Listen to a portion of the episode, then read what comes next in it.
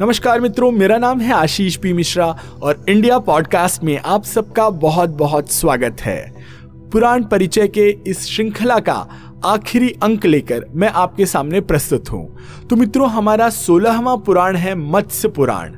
मत्स्य पुराण में 290 अध्याय तथा 14000 श्लोक हैं। इस ग्रंथ में मत्स्य अवतार की कथा का विस्तार से उल्लेख किया गया है। मित्रों, कच्छ देवयानी शर्मिष्ठा तथा राजा ययाति की बेहद रोचक शिक्षाप्रद कथा भी इसी पुराण में मिलती है। जिन मित्रों को सामाजिक विषयों में रुचि है, उन्हें इस पुराण को अवश्य पढ़ना चाहिए। मित्रों, सत्रहवा पुराण है गरुण पुराण। गरुण पुराण में दो अध्याय हैं तथा इसमें अठारह हज़ार श्लोक हैं। इस ग्रंथ में मृत्यु के पश्चात की घटनाओं, प्रेतलोक, यमलोक नरक तथा चौरासी लाख योनियों के नरक स्वरूपी जीवन के बारे में भी विस्तार से बताया गया है।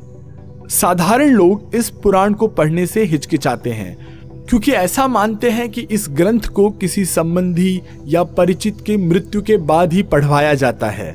वास्तव में इस पुराण में मृत्यु के पश्चात पुनर्जन्म होने पर गर्भ में स्थित जो भ्रूण है, उसकी वैज्ञानिक अवस्था को सांकेतिक रूप से वर्णित किया गया है।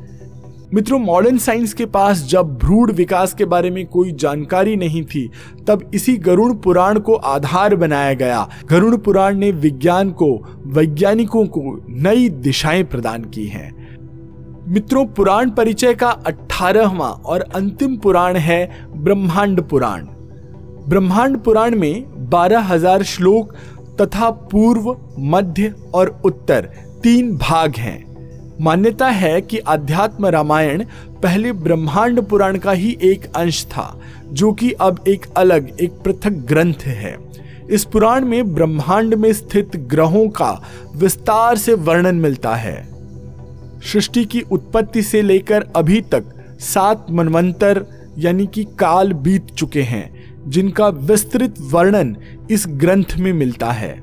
इस ग्रंथ को विश्व का प्रथम खगोल शास्त्र कह सकते हैं। भारत के ऋषि इस पुराण के ज्ञान को पूरे ब्रह्मांड तक लेकर के गए। हिंदू पौराणिक इतिहास की तरह ही अन्य देशों में भी महामानवों, दैत्यों, देवों, राजाओं तथा साधारण नागरिकों की कई कहानियाँ प्रचलित हैं।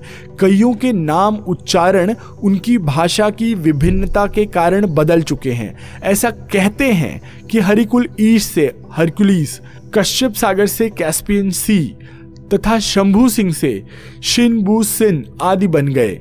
तक्षक के नाम से तक्षशिला और तक्षक खंड से ताशकंद बन गए हैं। मित्रों, यह विवरण अवश्य ही किसी न किसी ऐतिहासिक घटना की ओर संकेत करते हैं।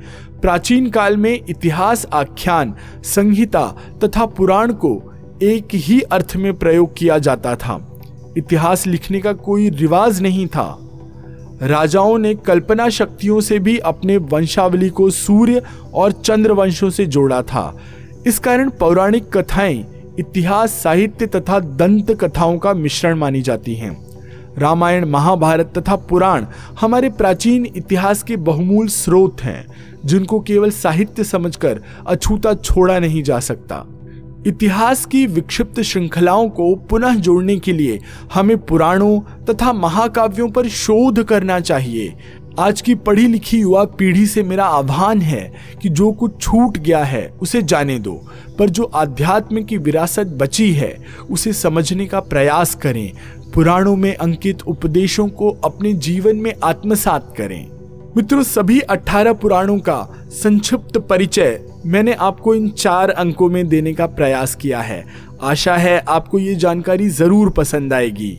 आप जिस भी माध्यम पर, जिस भी प्लेटफॉर्म पर इस पॉडकास्ट को सुन रहे हैं, वहाँ पर मेरे चैनल को सब्सक्राइब करना फॉलो करना बिल्कुल मत भूलिएगा।